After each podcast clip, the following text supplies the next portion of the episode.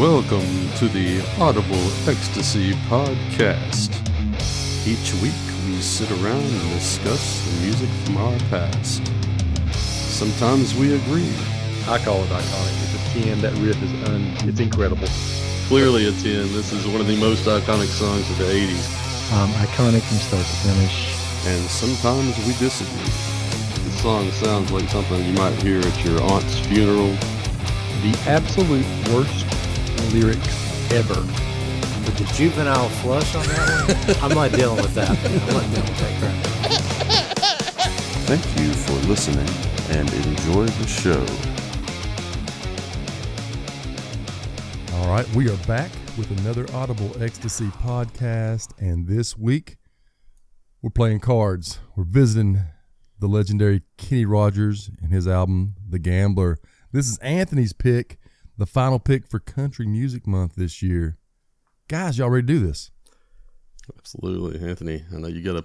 I know you got tag on Words this of week. Let's hear it, wisdom. man. Let's hear it. Uh, we might be a foot without a sock, but at least we have the Audible Ecstasy podcast. That's good. I like that. I like it too, man. There's a line in one of those songs. He said, "We might be a foot without a sock." I think it's Tennessee Bottle, and I was like, "What the?" That's a good way to put it, but I've never heard that before. That's a good one, man. The beach life. Oh my God. All right, Chris, let's get this thing started with the first track. It's called The Gambler. eyes. So if you don't mind my saying, I can see you're out of aces for a taste of your whiskey. I'll give you some advice. So I handed him my bottle, and he drank down my last swallow. Then he bummed a cigarette and asked me for a light. And the night got deathly quiet and his face lost all expression. Said, if you're gonna play the game, boy, you gotta learn to play it right. You got to know when to hold up, know when to fold up, know when to walk away, and know when to run. You never count you're sitting at the table, there'll be time enough for counting when the dealing's done.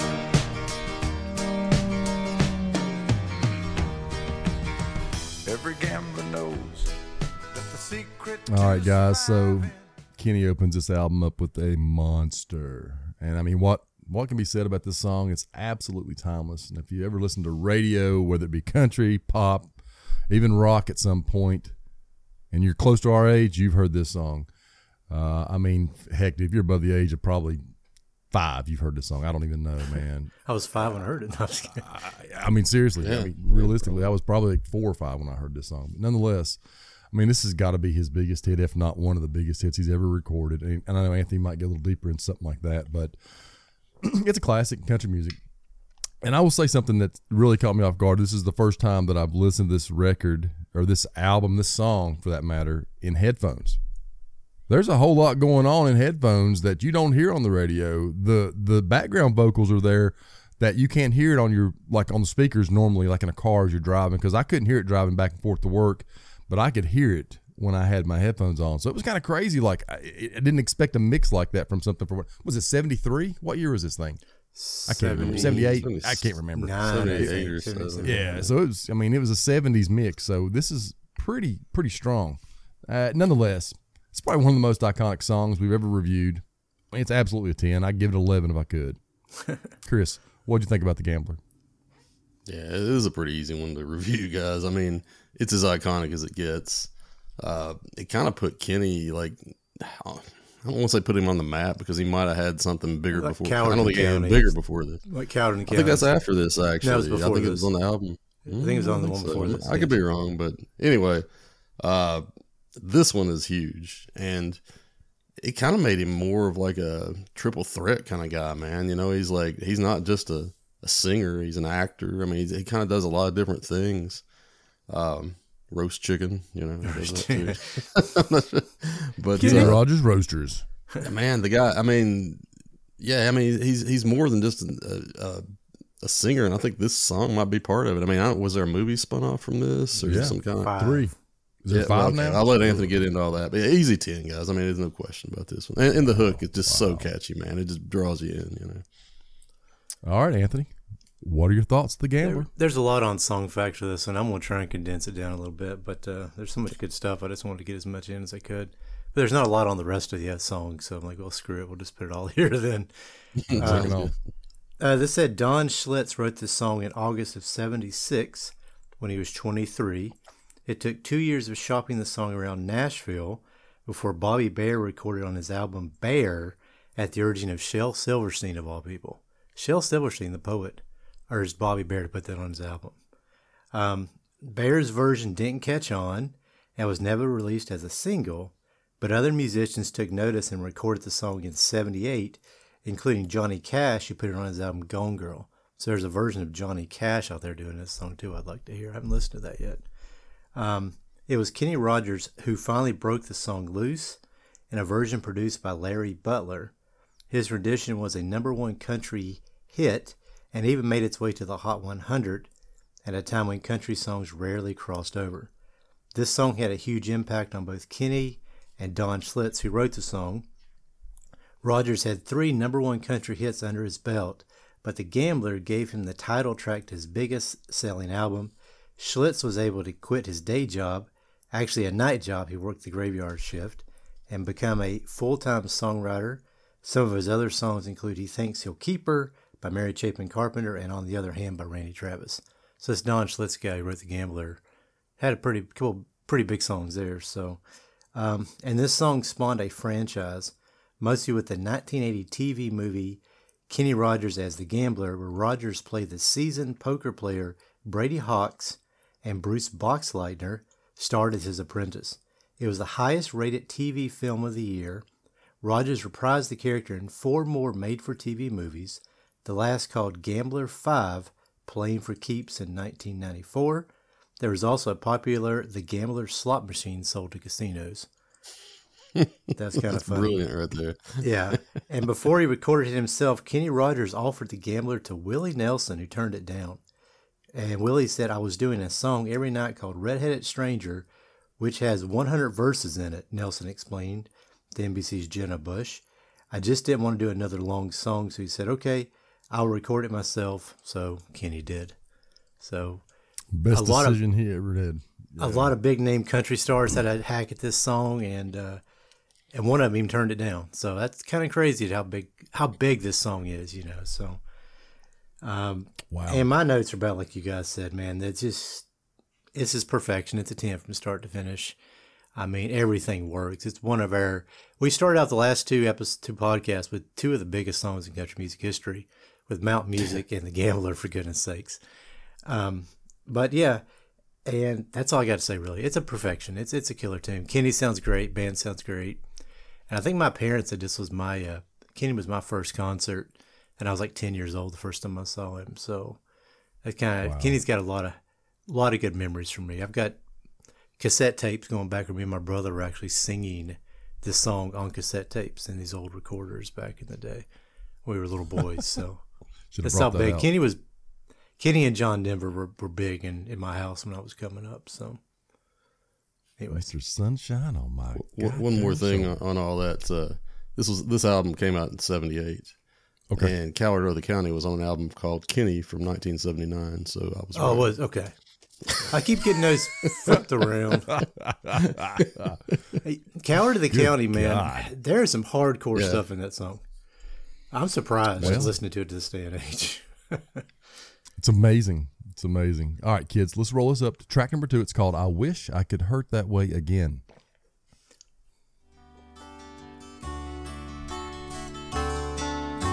I'd love to hear you tell me you don't need me anymore. Just like you used to tell me every day. I'd love to watch you leaving like the hundred times before. At least my eyes could see you walk away.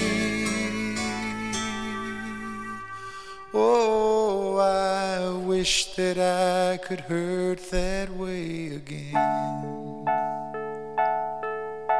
At least I had you every now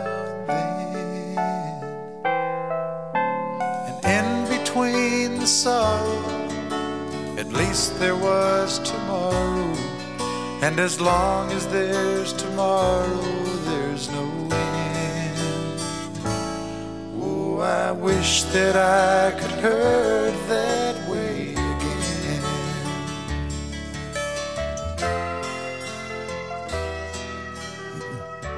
All right, guys. So with "I Wish I Could Hurt That Way Again," we're going complete polar opposites from the opening track to the second track of this album. So there's no, there's no lube. This thing just takes it right to you, right off the bat. I mean, this is. Uh, I, mean, I do. I dig that electric organ slash Sorry, Dad, Mellotron if you thing going on in the this. song. Yeah. Well, I didn't say anything crazy, but you know what?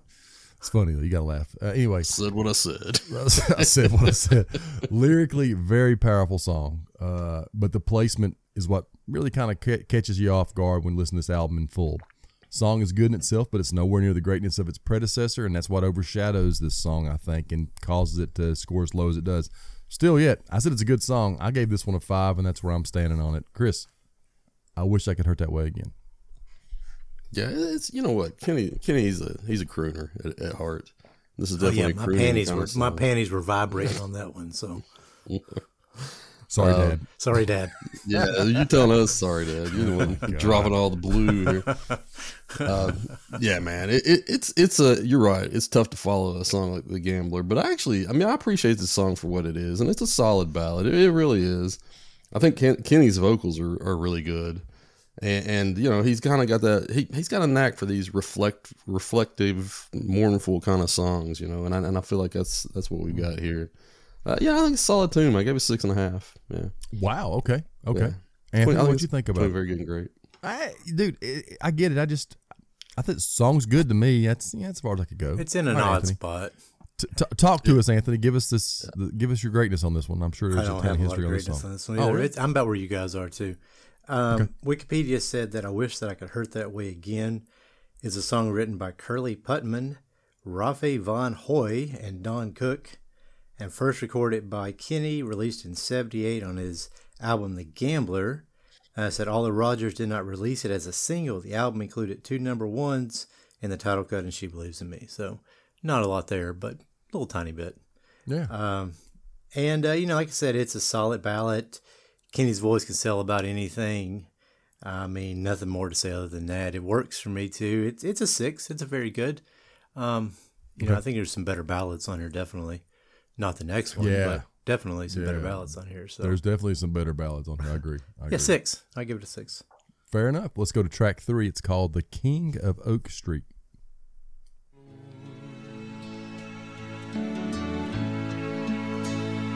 God only knows he never meant to do her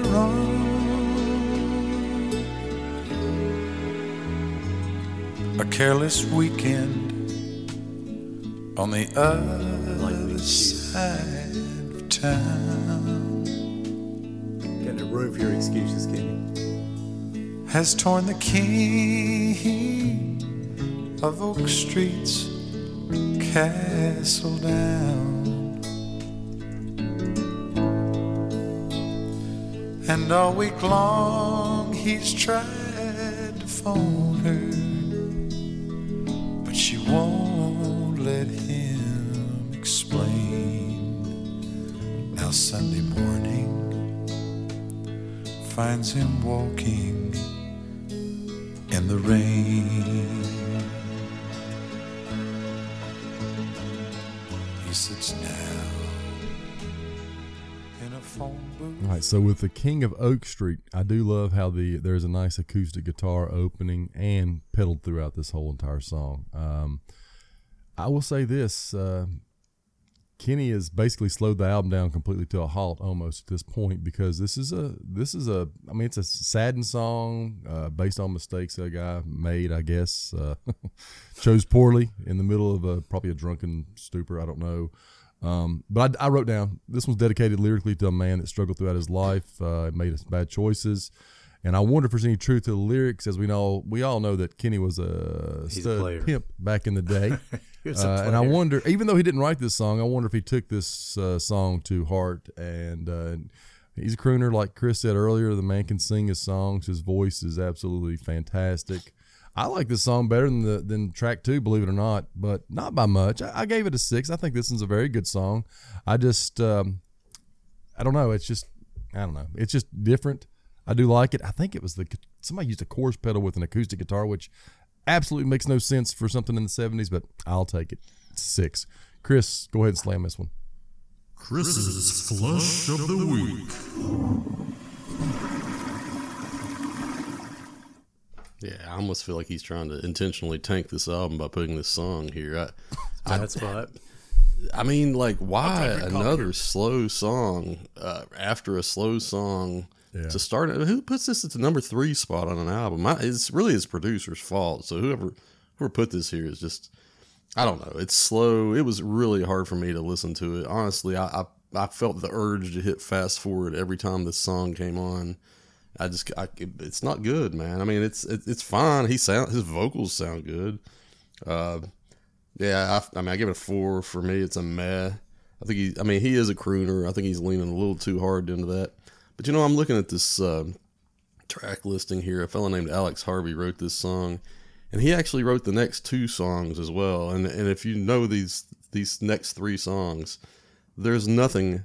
None of them are similar to each other in any aspect. It's weird that this guy wrote all three of these songs. I wonder if he said, "Hey, you can ta you can have these other two, but you have to take King of Oak Street in order to I get can't the- the sell other it two." anywhere else. I wonder if that's what he was. Yeah, know. I got you. That makes sense. Makes Nah, sense. it's, it's a meh for me. Yeah. All right, Anthony, what do you think about this uh, song? that happens in movies all the time too, where a studio will re- regu- get an actor in, and they'll say, "Well, you can have this movie, but you got to do this one for us." So I'm wondering Yeah. maybe if um, Maybe. I don't know. It's a favorite of Alex Harvey, I guess. You know, I gave it a five. I think it's good. Um, it's great. It's getting better the more I hear it. The problem is if I hear it out of context, it's better. It's when it's in the context of this album that it loses me because it's just like you go from the Gambler to the next, which is a really solid ballad, the second song, then to this one. If this was like on the eighth or ninth spot, it'd probably be a six or a seven for me it's just in this spot, it really just like, okay, you've already slowed it down, which I like a good slow ballad. But then you're like going even further down. I'm like, come on. Just, Dude, yeah. you know, but, and I also don't really like the message in the song a lot either. It's just like trying to raise a strong, independent daughter. And the whole message is like, oh, well, come on home, honey. You screwed up. You're a man. I got food waiting for you in the kitchen you know that just that sets women back 50 years in in one line right there in my mind. And you know, i just want my oh, daughter not to hear a song and think well i guess i got to kowtow to these men all the time. Because this is the way it's supposed to be. Keep her away from the winger. so anyways that's another reason why it kind of bugged me so much this week when i was listening to it. It's like seriously? I told my wife about those lyrics and she was like oh uh-uh. She said oh, hell no. There's no way he'd be coming back home. I'm not sure I even uh, got to the point where the lyrics sunk in for me. It was just like slow. I don't know. I just like it, you know some songs you just can't even Yeah. absorb the lyrics, man. Listening just to like, it on headphones, man. That's that's how, you know. So I heard it. Oh, yeah. headphones, man. When I do these reviews, I always put some kind of headphones on, so I can catch so much more stuff. So Definitely, definitely. All right, let's go to track number four. Making music for money. Hit it, Chris. Old school police chase. I woke up this morning, I was tired as I could be. I guess I was counting my money when I should have been counting sheep. My agent, he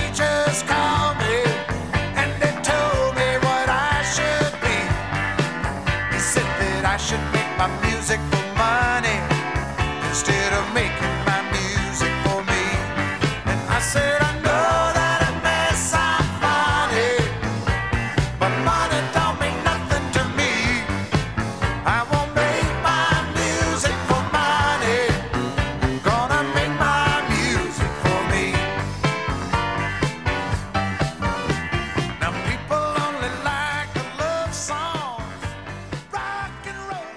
All right, guys, making music for money song we're all familiar with, very familiar with. Uh, I, right off the bat, I'd only heard the JB version or Jimmy Buffett version prior to hearing this. Uh, Kenny does a fine job singing the song, and I might have liked it more had I not known a Jimmy Buffett version existed.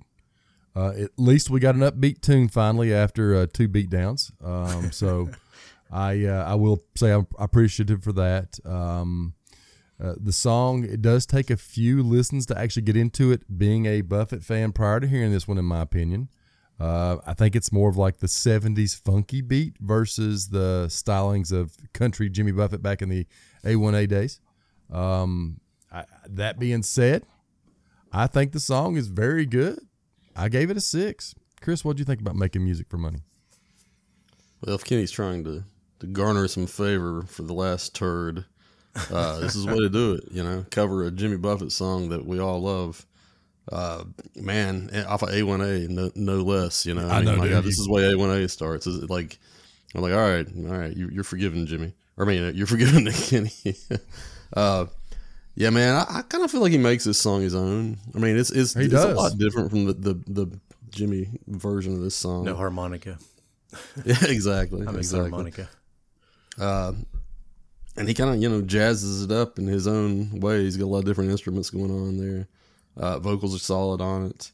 Um, yeah, I thoroughly enjoyed it. I, I gave it an eight. I think it's outstanding. Yeah. I mean, it's not it's not as good as Jimmy's version, but it's it's pretty good, and and it's it's different. So Excellent, it's not huh? like just like a, ca- a carbon copy, you know. Jesus Christ. High scores coming out now. All right, Anthony, what you think about making music for money? Uh, well, Alex Harvey wrote this song, and it got me kind of curious who he was. So there wasn't much on the song on Wikipedia, but there was something on him. And uh, he was born in rural western Tennessee near Brownsville in 1964. Graduated from Murray State uh, University in, University in Kentucky with a master's degree in music and education. He studied acting in Los Angeles.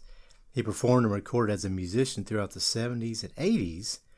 It said Harvey's songs have been recorded by many other significant artists such as Alan Jackson, Cimarron, I don't know who the heck that is, Three Dog Night, Billy Ray Cyrus, Jimmy Buffett, Anne Murray, Eddie, Eydie Gormé, Henry Mancini, Peggy Lee, and Sammy Davis Jr. Kenny Rogers alone has recorded 18 Alex Harvey songs. And it says two of Alex Harvey's greatest hits were Reuben James, recorded by Kenny Rogers, and Delta Dawn, recorded by Tanya Tucker. Helen Reddy and Betty Bette Midler. In 73, Alex Harvey's Delta Dawn was nominated for a Grammy in the category of Best Country Song. However, the Grammy was awarded to Kenny O'Dell for writing Charlie Rich's Behind Closed Doors. To Make My Life Beautiful charted in the Netherlands in 1972. So the guy is a hit maker, man. He's had a lot of big tunes. And he died in uh, April 4th, 2020. So, anyways, it's not nothing to do really with the song, but I've, I'm always kind of curious why Buffett covered one of his songs, why Kenny did the same song. And I was like, who is this guy?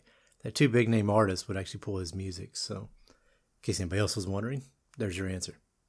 if you're not, you still got your answer. Uh, making music for money, I dig it, man. It's uh, upbeat, sassy. Kenny growling with the best of them. Band is on point. Um, I do like the way this one sounds. Course, I'm digging Buffett's versions better because I've just heard it more. Miss the harmonica. If you get got fingers on a song, you're always going to miss it. Rest in peace, fingers. Got a nice guitar solo, solid piano work, nice bass. What's not to like about it? I give it a seven. I think it's a great tune. Fair enough. All right, let's go to track number five. It's called The Hoodooing of Miss Fanny DeBerry.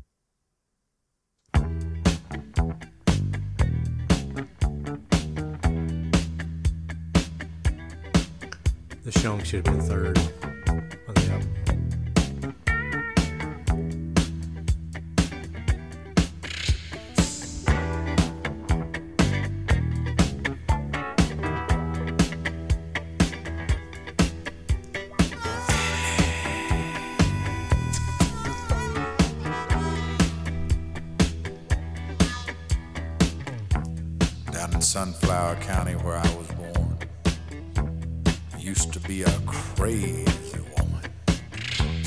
Walk barefooted down a gravel road, singing in an unknown tongue. One day I asked her papa why she was crazy. And the tears welled up in his eyes. He said the devil's inside my poor baby. She'll be crazy till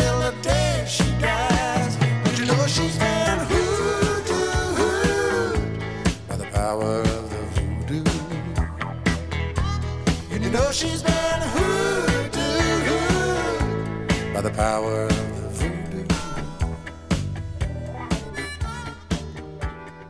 All right, all right. So the hoodooing of Miss Fanny DeBerry. So right from the first listen, I was immediately hating this song because it feels completely and utterly out of place, just like a Jew in an Ivy League school these days.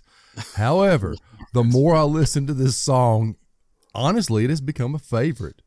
I I don't know why. I love that guitar riff, the funky guitar tone, the fun tone going throughout the song, and the slow development of Kenny Rogers being a pimp, I guess. I don't know, man. I think this song is excellent. I can't believe I'm saying this. I'm going to give this one an eight with the prerequisite that you, you, you got to listen to this song a bunch because it will absolutely grow on you. I don't know what it is. It's not country, but man, it's good. I love it. All right, Chris, what do you think about the hoodoo and Miss Fanny DeBerry? Man, it's just straight '70s disco pimping throughout on this one, man. I mean, Good that bass line, that doom, doom, doom, doom. I'm sure Anthony loves that. I know he, how much he likes bass guitar. Oh yeah. Um, you know, it almost feels like you're watching like a cop drama back in the '70s or something. Listen to this, you know what I mean? Like that's that's Yeah. the, the the feeling I get down based down in New Orleans or something. You know, um, I think Kenny's really shown his versatility on this, and I, I like the fact that he branches out and goes so many different directions on this album. Uh, again, I think that's where he's kind of like becoming more of a mainstream figure. He's not just a country music singer; he's got so much stuff going on. Uh, I, I give it seven. It's a great song. Good deal. Anthony, hoodooing? What do you think? Uh, you know, really digging this one, man. It's funky, it's upbeat, it's it's a jam from start to finish. Great chorus, great harmonies, great beat. Kenny nails the vocals. I just love the vibe of it, man. I think it's a sleeper hit on the album for me. Um, it should be higher. This should a lot be a lot higher on this album. It, it's number nine. It's a nine for me. It's excellent. So Oh yeah, dude. I, I'll be honest with you. It's, I mean, I argue this is my sleeper. This is fantastic. this would have been a s- perfect song. I, I, Buffett could have covered this song perfectly, I think, in concert. I would have loved to hear the Coral Reefers tear into a version of this song. Oh my I wish God, you'd have covered this this, one because I, I would think about him a lot when I hear this song. Like it's kind of like in his wheelhouse, you know, s- especially early '80s. But uh, It- you said you said it Awesome. during the you said it during the song too, but like bump is up to the third song and, and drop King Oak Street deep in the album somewhere. That's, that would have been the or right drop thing it to all together because I mean it's that 11 song album. You can still Eleven get 10 songs. You're right. He could go on five and five. Yeah, 5 on one side, five on the other. I agree. I agree. All right. Let's go to track number six. She believes in me. It was alright, and I hold her tight. And she believes in me.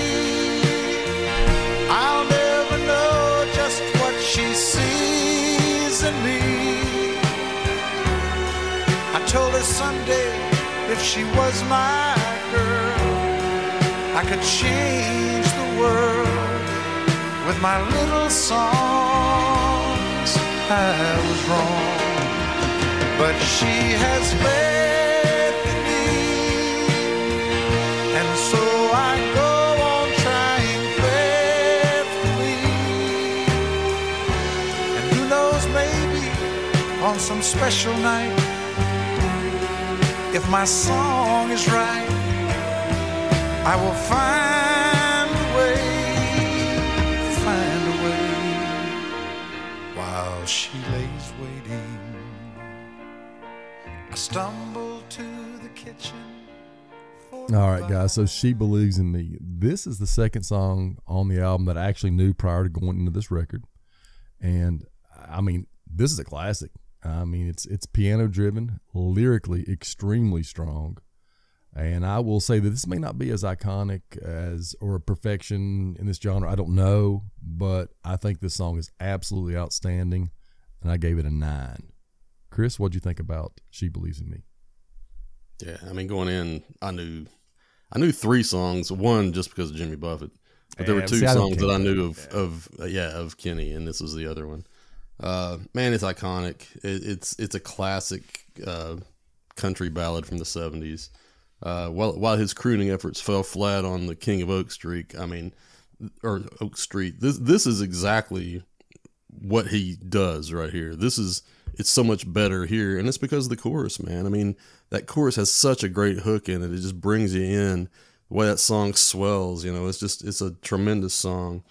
Uh, easily, probably one of the biggest ballads of the '70s. I mean, honestly, for in my mind, it is. I don't think you can't give it a ten, man. I mean, this this is this is absolutely. Perfect. I gave it a nine, so yes, you Well, can give it you're something else. Probably wrong, dude. And I'm pretty sure I know where Anthony's going. So Yeah, whatever. All right, go ahead, Anthony. Round it out. Let's make it a twenty. You know, I was on I was on a little nine to ten myself initially. really, really, Maybe I'm Initially, giving this song initially, too much credit. I, don't I know. pretty much was leaning towards ten. Don't get me wrong, but what eventually sold me was when I read Wikipedia. She believes me became one of Kenny's biggest crossover hits in the late spring of '79, reaching number one on the Billboard Country Singles chart. She believes me also peaked at number five on the Billboard Hot 100 Pop Singles chart, and number one on the Billboard Adult Contemporary chart. It was also a minor pop hit in the UK, reaching number 42. When I saw that, I was like, yeah, it's a 10. It's perfection, man. It's it's a perfect ballad. This is the way a ballad is supposed to be done by Kenny Rogers, by anybody who sings a ballad like this. And uh, I put a note in here. I said, uh, I wonder how many babies were conceived during this song. Just think about it, man. How many babies came out because of this song? it's it's really not a number you can calculate in your head. It's so magnificent. You hear that song there, and you're like, man, I just know it. I know it. That song's a, that's one of those songs you put on one of those playlists. You know, late at night, lights down low. You know, perfect song, man. Sorry, Dad. I forgot all about that. Oh my god. yeah. You may have been, been no, you're already born by this point, I guess. No, I was 72 for me, man. 72. You were already conceived. We didn't want to talk about. Good God, this has got dark. Let's go. Let's go. Get out of here. Track Sorry, number Dad. seven. How's your brother? please. Was it was he born before? 75. okay. Have to Oh, look back all at right. Kenny's older discography on that, I guess. Oh my God. Let's go to Tennessee Bottle, please. God, Tennessee Bottle, please. That's another Funk Fest, man. Digging it.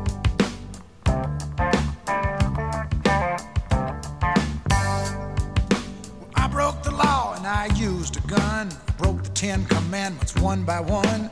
Always wished that I'd had a son just to teach him not to.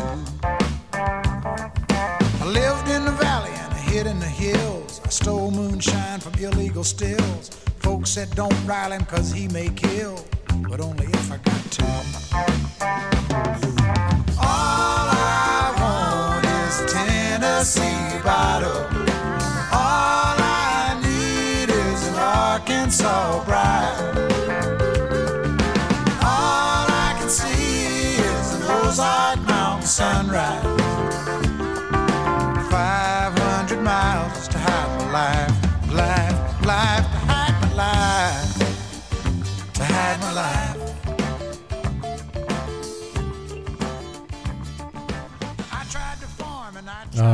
Guys. So Tennessee Bottle. So it's another song that's rooted in some kind of funky rhythm. I do love this vocal style of Kenny Rogers on the song as well. Lyrically, a great story. I mean, a killer story. I almost wish you'd gotten the end of the lyrics where he's talking about being a successful bank robber. That is, that was awesome, man. I mean, it's like a great twist. And I guess his his love for being drunk and hitting on Arkansas women, I love that too. I mean, it's just funny stuff. Uh, just a great song, man. Uh, I think this song is absolutely excellent. I gave this one an eight. Chris, what'd you think about Tennessee Bottle?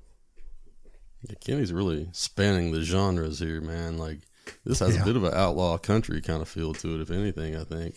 Again, I mean, ha- like look at look at how many directions he goes on this album, and I appreciate that, man. I, I like that he does that. It shows how versatile he is. Um, this one's another song with a really singable chorus, which always gets me. If I can sit there after two or three songs and or listens and start singing the chorus, I'm like, all right, I'm I'm hooked now. You know, uh, just catchy, fun, upbeat song. Uh, instrumentally, there's a lot going on. Again, that bass guitar is very prominent. Uh, yeah, there's a lot going on. Kind of has a bit of a disco vibe to it, I guess. I don't know, but uh, I also gave it an eight. Yeah, Fantastic. song. All right, Anthony. Tennessee Bottle. Yeah, it's another funky jam. It's just a funk fest like the hoodoo of Miss Fanny DeBray, DeBerry, and it's it's another jam. It's another star in this album in my mind. It's probably my second sleeper hit on this album. I was singing this song coming into this podcast this morning. Uh, you know, everything works, man. It's a killer. It's got some awesome guitar and bass thumps in it too. I gave it a nine. I think it's outstanding. I do. Um, I can't argue that, honestly. It's an Yeah, outstanding great. team, man. I, I don't know why this one. This one should have been a hit. should have been on the radio, man. It's just such a good song. you know. I, Some I forgot to say it, but I, I had that as my uh, sleeper as well. Yeah. Dude, it's a I, killer. I think there's two killer sleepers on here, and that's this one and the other one before. Man, I I didn't expect to get that out of Kenny Rogers. I was expecting some crooning and some Dude. gambler esque kind of stuff, but I didn't expect. I mean, funk I joked jam, about man. hoodooing. That was the biggest shock I'd ever heard in my life. I didn't know which way this was going. I But was he like, God, sounds this good. is garbage. And I was like, oh my God, this song is awesome. The more I listen to it. So, but like yeah, Chris I mean, said, you're I, I like right. I like the fact he's going out of his box like that Oh, because yeah, it, man. it shows how good a vocalist he is. He can he can sing anything and sound good. I don't know if this was out of his box. That's the thing. I think he may have had all those boxes at once because he obviously became a pop star. I Yeah, mean, a lot of come on. boxes Let's face it. the day. So Jeez, Louis. Yeah, no doubt, right? All right. Well, let's move this forward to track eight. It's called Sleep Tight, Good Night Man.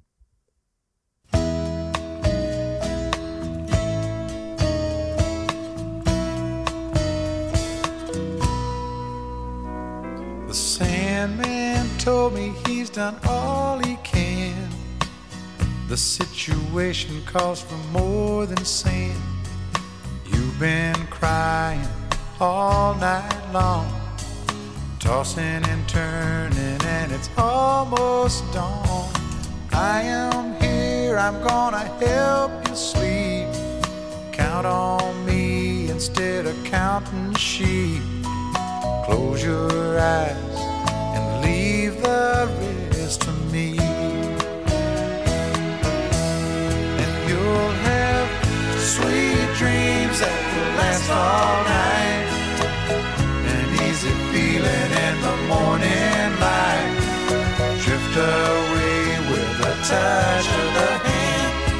Sleep tight goodnight man. Oh man. All right. Here we go. So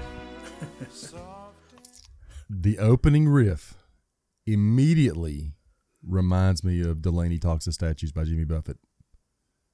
If you guys listen to this song and that song back to back, you're going to see that Jimmy Buffett has taken some chord structure from this from the, and vocal structure from this this song, and it's amazing.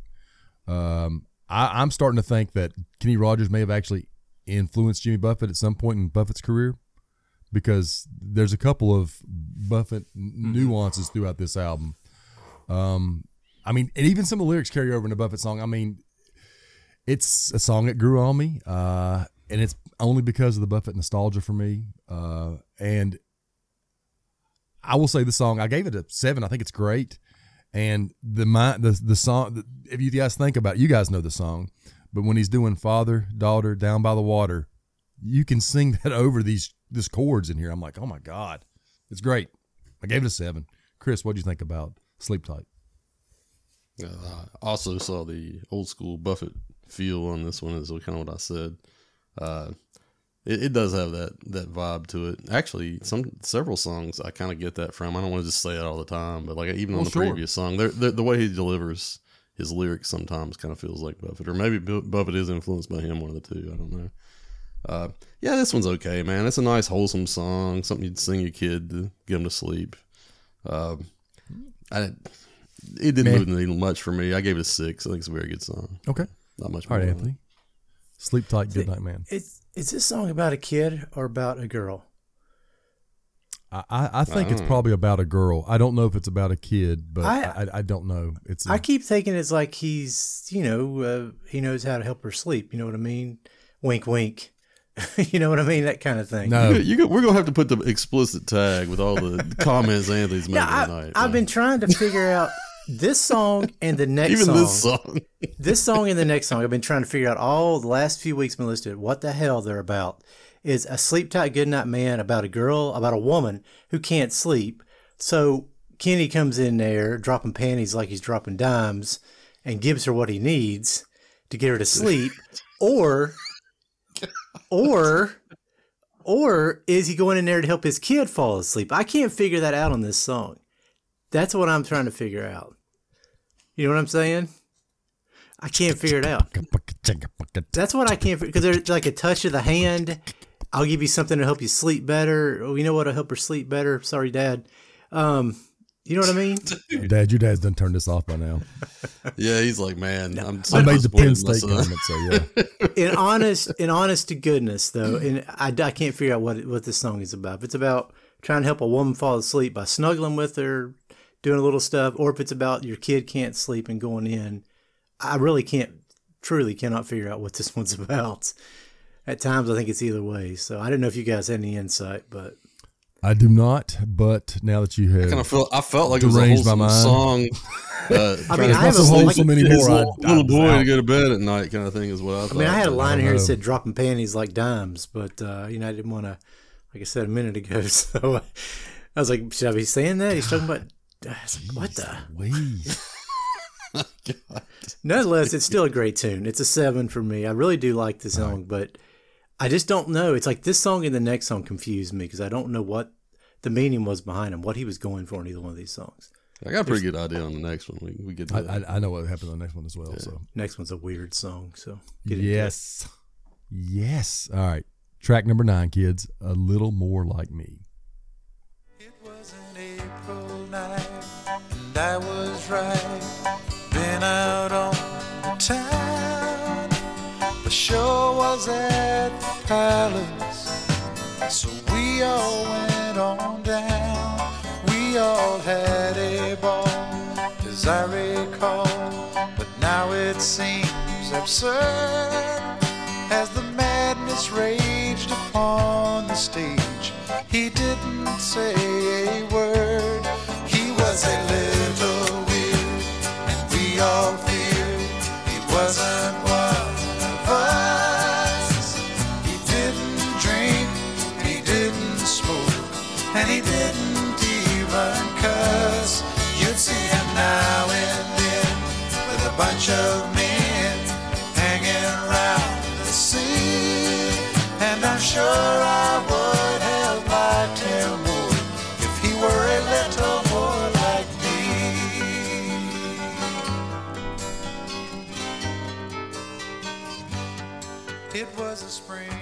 All right, kids. A little more like me.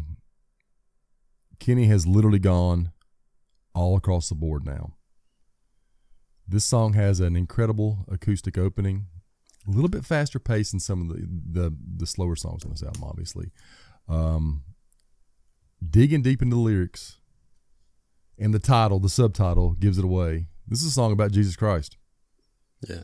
and this is it's just it's from the perception of a guy who just happens to be there at the beating of Christ in his final hours of his life. That's what I kind of figured too.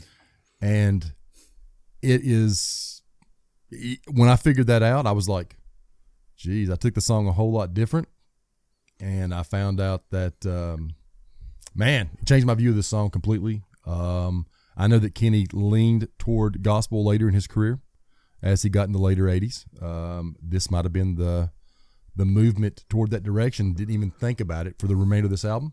I thought, well, wow. I think this song is a shocker. I gave it a seven and a half. I think it's somewhere between great and excellent, and that's where I stand. Chris, what'd you think about a little more like me? Yeah, Kenny, man. How many dir- directions can a guy go in on I- an album? Now, he, he goes gospel now. I, I'll be honest. When I first listened to this, the first couple times, I was like, "Is he talking about a gay guy?" Because that's, I mean, that's what I thought. And then I was like, "No, wait a second. And then I heard that line about how the one that captured there about hanging out with, because I heard hanging out with a bunch of men. uh, But then he said down at the sea, and I was like, "Wait a second. Now, and then I saw the, the the the crucifixion part of the. I was like, "Nah, he's talking about Jesus. Okay, that makes a lot more sense." Yeah. but I wonder if that's what you were thinking, Anthony, when you when you heard that part of it and thought, you know, I was being that because at first I was I was like, okay, he's talking about a guy who um, They were drunk with a bunch of men, look- dude. I mean, look, yeah, looked down on because he was gay and like he wasn't like me, kind of thing. You know, yeah, it's a lot to think about in this song. But then once you actually put it together, it totally changes the meaning on it. Uh, yeah, this is an interesting tune, man. I mean, as far as the song goes, pretty good chorus. Uh, instrumentally solid tune. I kind of like the instruments they use in that. I gave it a seven. Yeah. Okay. Anthony, a little more like me. I actually gave this one a five, guys. I think it's a good tune. Uh, I just don't like it. I I don't. I don't hate the message behind it. I just don't like the way it sounds. It sounds really weird. It sounds really strange. It's like the song is in the wrong kind of tone to tell this kind of story. You know what I mean? It's got this kind of peppy, little upbeat sort of what do you call it, Jack in a Box sound to it. You know, and it, to me, it's it doesn't jive with what his message is. Probably this one probably needs to be more ballady or more acoustic or something where Kenny's singing like crooning a little more. You know, it to me, it's too peppy for what they're trying to convey, and that's why I couldn't figure it out. I think through this week until I finally sat down and thought about it. I like the idea behind the song. I like what he's talking about, having an outsider's perspective of the night Jesus was led to to what he went through, unfortunately, you know, and that sort of stuff. Um, but I, the song just didn't jive with me because I just didn't like it's it's it doesn't work. Well, I think there is a veiled message here because it, it's he never mentions a name, he never mentions anything, and unless you knew the story, you would not know that. If you were a non-Christian, you would not know what he's talking about. You'd have yeah, no I idea. mean, yeah, and I, I think it, it may be a, a subtle way to get it into the to the zeitgeist of the of people because you hear it kind of upbeat, so you listen to it more. You know, if it was a little more somber, you may not realize, oh, this is a Christian song. I'm out.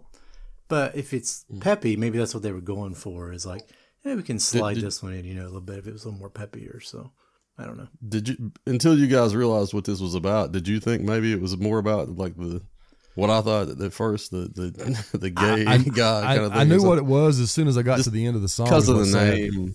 Yeah, because it said the crucifixion. crucifixion. Yeah. When I heard it all in play, I was like, and I was, you know, on Apple Music, you can watch the lyrics as it goes through your phone or your iPad or whatever you're using. And I was reading lyrics, I was going like, I was like, this is the story. Because as I was reading along, I was like, I think this is the story of Jesus Christ. And then I was like, and of course, get to the very end, I'm like, this is the story of Jesus Christ, his final night. So Yeah, I mean, initially, I, that's just crazy. thought it was like like a guy going out and getting drunk, and then something happened around, and We, we see I the way I Couldn't figure it consume this is is is when I'm commuting to work and back. So it the way my my uh the screen, car right? screen it doesn't show the whole title, so I never saw the crucifixion. So I saw it was a little more like or something like that was all that was popping up. So I never really saw that, and I was just letting it play and and like so I all I really got was like a lot of times I don't even really know what the the titles of these songs are until I get down and start doing my review and listen in the headphones. You know what I mean? So Yeah. that was like it took me a, a few listens before I even realized that's what that was about. But then it got to that that one line about I don't know. It, I was going a whole different direction at first. Yeah, about the fact they never said a word in front of the crowd and he kept taking the uh, beatings. Yeah, dude. That's crazy. I mean, it's crazy. It's just I- I didn't expect anything like this on this album at all. At but all. I, that's what I was thinking. Like, it might have been a bunch of guys beating up somebody because he was gay or something. That, that, I don't know why. I because I, I heard the line with hanging out with a bunch of men and like Yeah. not he's not like us, and I was just like, yeah, yeah, I can it's see that. what's this about exactly? I don't know. It was weird. Yeah. Definitely odd. All right. Well, let's go to track number 10. It's called San Francisco Mabel Joy. Just the night before she left sleep came and left that way cross country boy dreams of Georgia cotton and a California wife. Sunday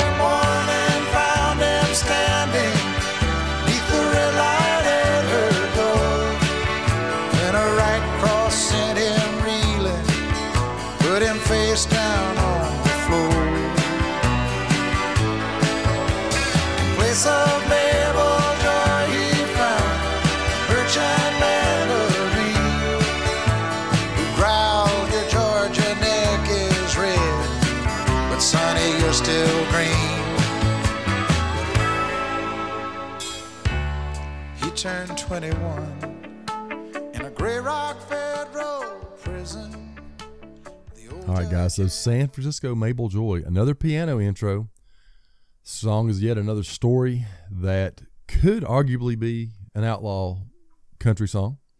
A little bit slow for outlaw country, but I mean, it's a journey of a man. Sounds like he finds a girl he loves all the way across the country. and comes to find out she's already taken. Takes offense to it when he finds that out, and must have killed the man because he wakes up in jail. I mean, this is crazy country song. pure country. Although the song is not, you know, outstanding by no means, um, I do like uh, the song's message, so to speak. It's kind of it does ring pure outlaw country in my mind. I think it's very good. Then I thought, you know what? The more I listen to it, the more like, you know what? This is actually better than that. I think it's a great song, so I gave this one a seven. Uh, Chris, what do you think about San Francisco Mabel Joy? Yeah, it's, it's an interesting song for me. Um, it feels a lot like The Gambler slowed down a little bit. Uh, they kind of have the same Wow. chord Structure, progression, right. the same kind of musically. It sounds like that. Uh, it's a pretty solid song in the back half of the album. I, I'll tell you, I've got a pet peeve, and this song falls into it. Uh, I don't like it when a song doesn't have a discernible chorus. Ah, And this song just kind of rambles and it never really Yeah, gives you a yeah. chorus. It's hard for me to know when to pull a clip. Uh, You know that that's like when I'm when I'm okay. So here's a little little look behind the curtain with the way I process this music when I when I listen to it. I'll if I don't really if it's not a song that really grabs my attention, I'll just take the beginning of the song and get to the chorus and fade it out ten seconds. Right, that's what I do. I couldn't find the chorus in this. I never knew when the chorus hit, and I'm just like, "Geez, what do I do with this song?" You know. Uh, I mean, that's that's kind of how I do. And you know, if it's too long, then I'll have to clip the first whatever, however many seconds I'd have to off of it. But that's a problem for me. And and to Oh, me, yeah, it feels like we it just rambles when it does that. And he's not the only guy that does that. There's a lot of artists that do that. I give it a five. It's good, but I don't like not having Wow. a discernible chorus on a song. wow. Okay. All right, Anthony, what do you think about San Francisco Mabel Joy?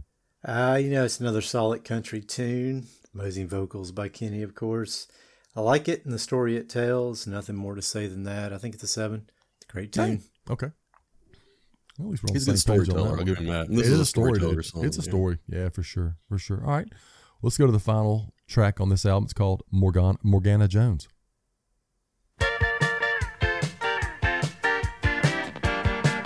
Thank you, also Yeah.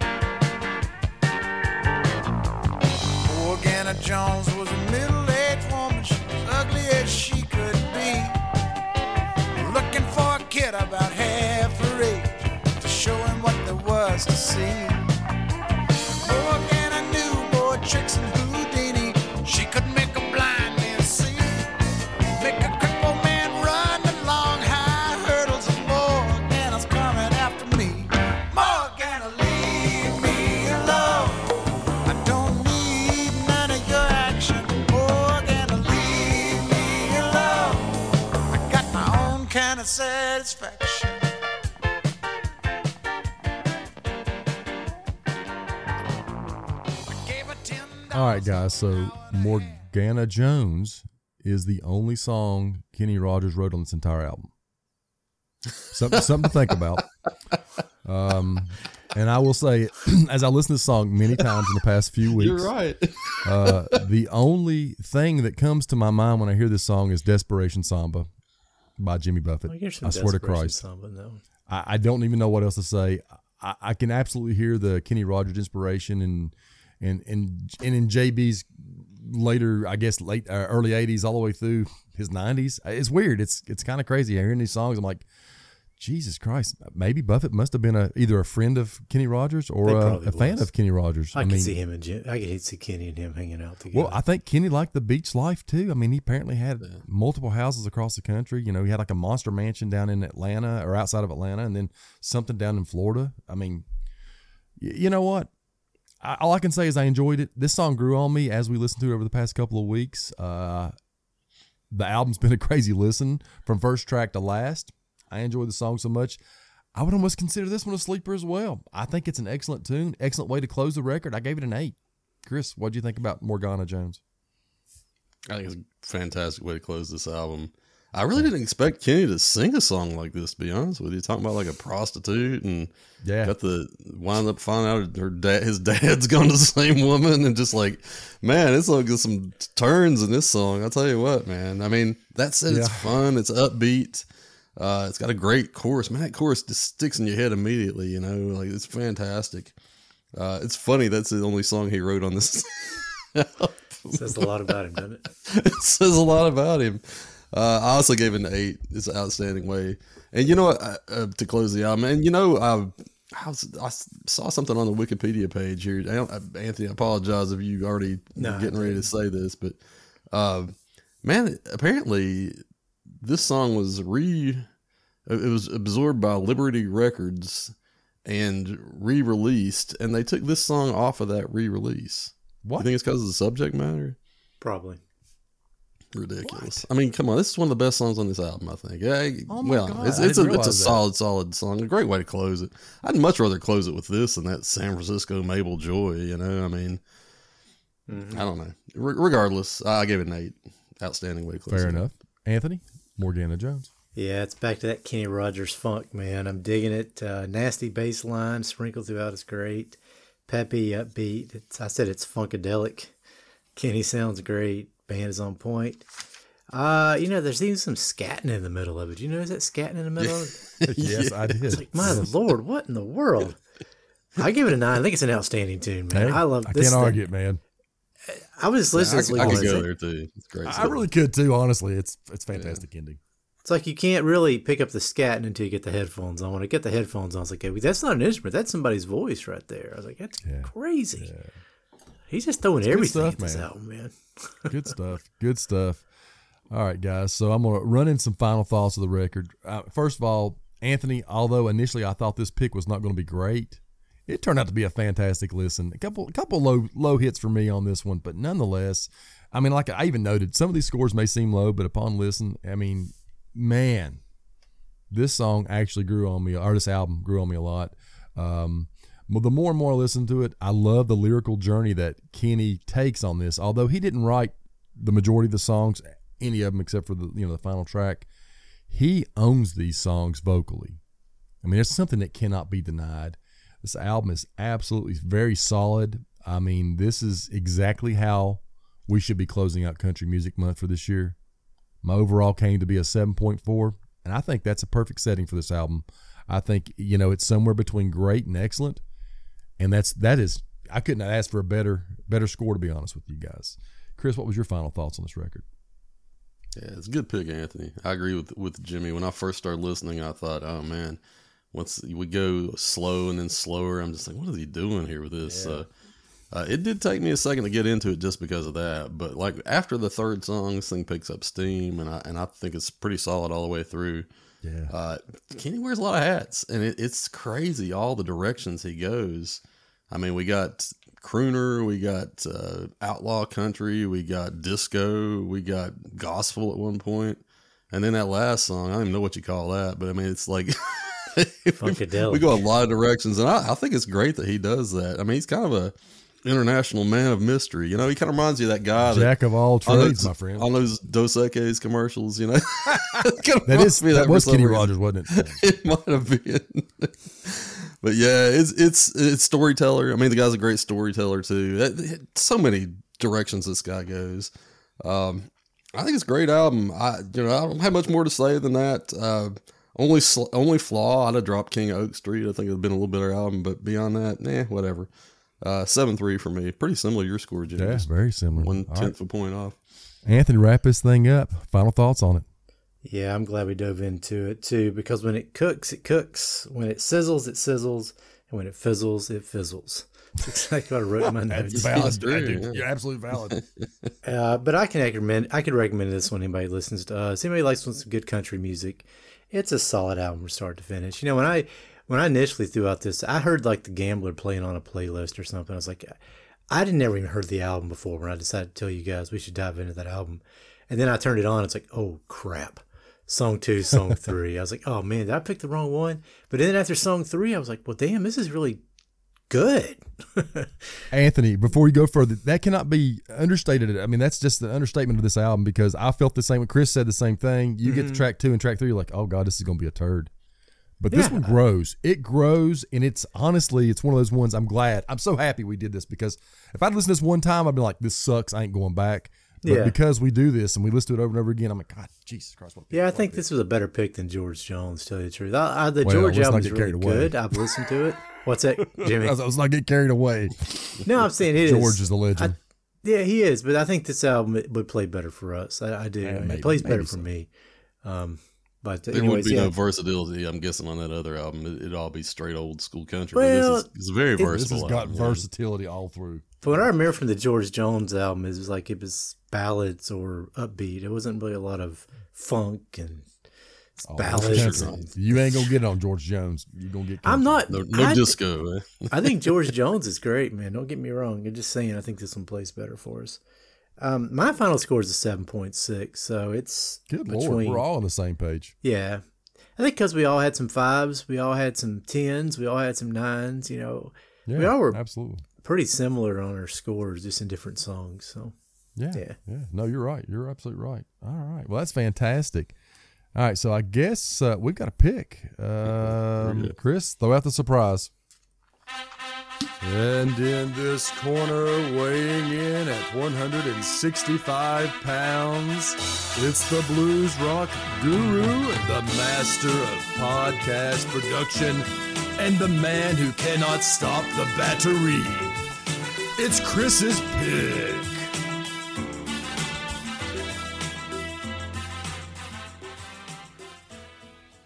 All right, guys. I'm, I got two. I mentioned before the podcast off air. I've got two options here. Um, so the first option. Let's let's take this.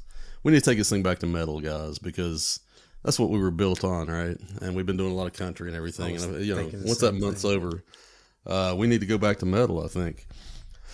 And one of the greatest uh, masterpiece albums of all time. is from 1987. Uh, highly regarded, highly awarded album. Uh, one of the most some some might call it thrash metal. You know, Oh my god. the album is called "The Crest of a Knave." The band is Jethro Tull. What do y'all think? This is the album that beat Metallica. Uh, I, I've been wanting to review this for a while. Okay, it'd be fun. so I'm gonna just be honest with you. I gave it a brief listen this morning. It's not great. I'm just gonna be honest. so I don't know, but but there's a historical reference to this album, right? I mean, there There is, is. and, There is. and It's- I, I was just thinking, you know what? We've we've bashed Tull over the years because of this nonsense. Should we give it a listen and see what it really sounds like? I'm not. I'm Okay, not That's okay. It. I'm So I'm not I'm not against that. I'm not against it. Okay. That's your- that's number one. Okay, and Number if two. no, I'll tell you what. Let's off air. Okay, for the fans, we may review this. We may not. Just depends on how bad it sounds to everybody's ears. I don't want to make everybody listen to this and be like, "Yeah, this is terrible," and then we got to sit here and listen to it forever and try to review the thing. Uh, an album that I can't believe we've not reviewed yet. Uh, bon Jovi, "Slippery When Wet." We should probably do that. We did review that, didn't we? We did No, New we Jersey. did- we, we've Oh, we did New. Jersey. Oh my Yeah. god. Did we compare? We compared New Jersey. With Might have been a comp- compare, but that's not enough. I mean, count. we we should go back and like actually give this I one like a real listen. And since we're getting near Christmas, we need maybe Well- a slam dunk, something that's kind of easy to review. So that would I mean, be do there. we did we try for the 17th? Because I can't really go after the 17th. That's my last really good time for December. Well, if we're going to do the 17th, and I say we can go ahead and settle this with Bon Jovi because I'm going to, I'll need some time to do Jeff. I've never even listened to that Jethro Tull album. All joking aside, I would, Mm-hmm. I actually like that idea. I really do because I mean, I feel like we should listen to that at some Why- point. Because- if it beat, Met- I mean, it beat Metallica. It beat Metallica. which when you listen to this, you're gonna be like, this beat Metallica. See, I, Chris, I, don't think it would have been 87 though. It would have been 89, right? Because that's Well, when looked at that's when. Justice came out. The album that beat it was came out in '87. So I don't know what the deal What? is with Jesus that. Maybe Christ. yeah, I don't know. I don't. don't we it do says '87. Why don't we do this so we don't run long today? Bon Jovi, Slippery and Wet on the 17th.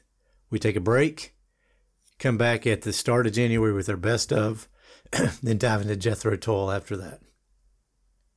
We could do that. And that give us Jethro Tull to listen throughout and make our our final opinion. 'Cause Wait, I would like listen. to have that too. I won't be listening it's to very throughout.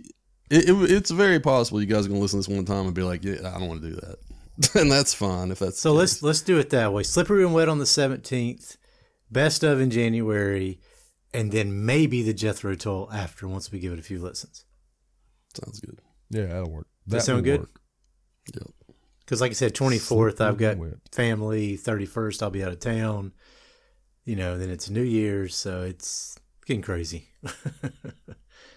but Slippery and Wet would be fun. I would like to dive into that. It's a fun album.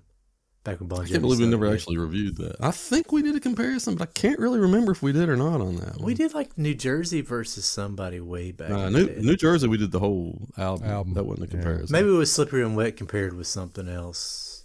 Maybe that's what we did. Maybe. I don't know. I don't know. Anyways, Anyway, all right, sounds good. all right. All right, wrap it up, Anthony, what do Jimmy. you got going anything this week?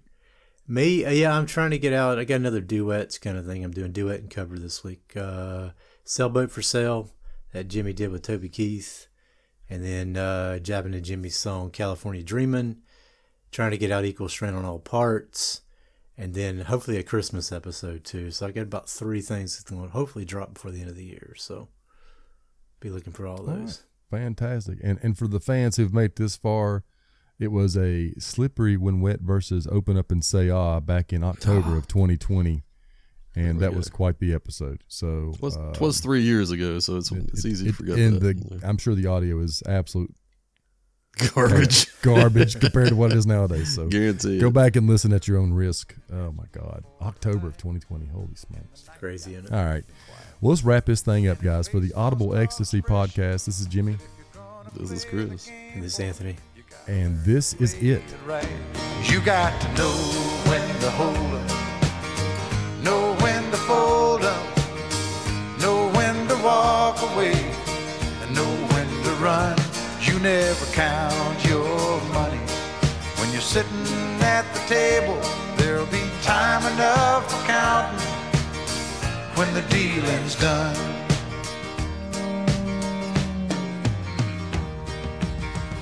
Every gambler knows that the secret to surviving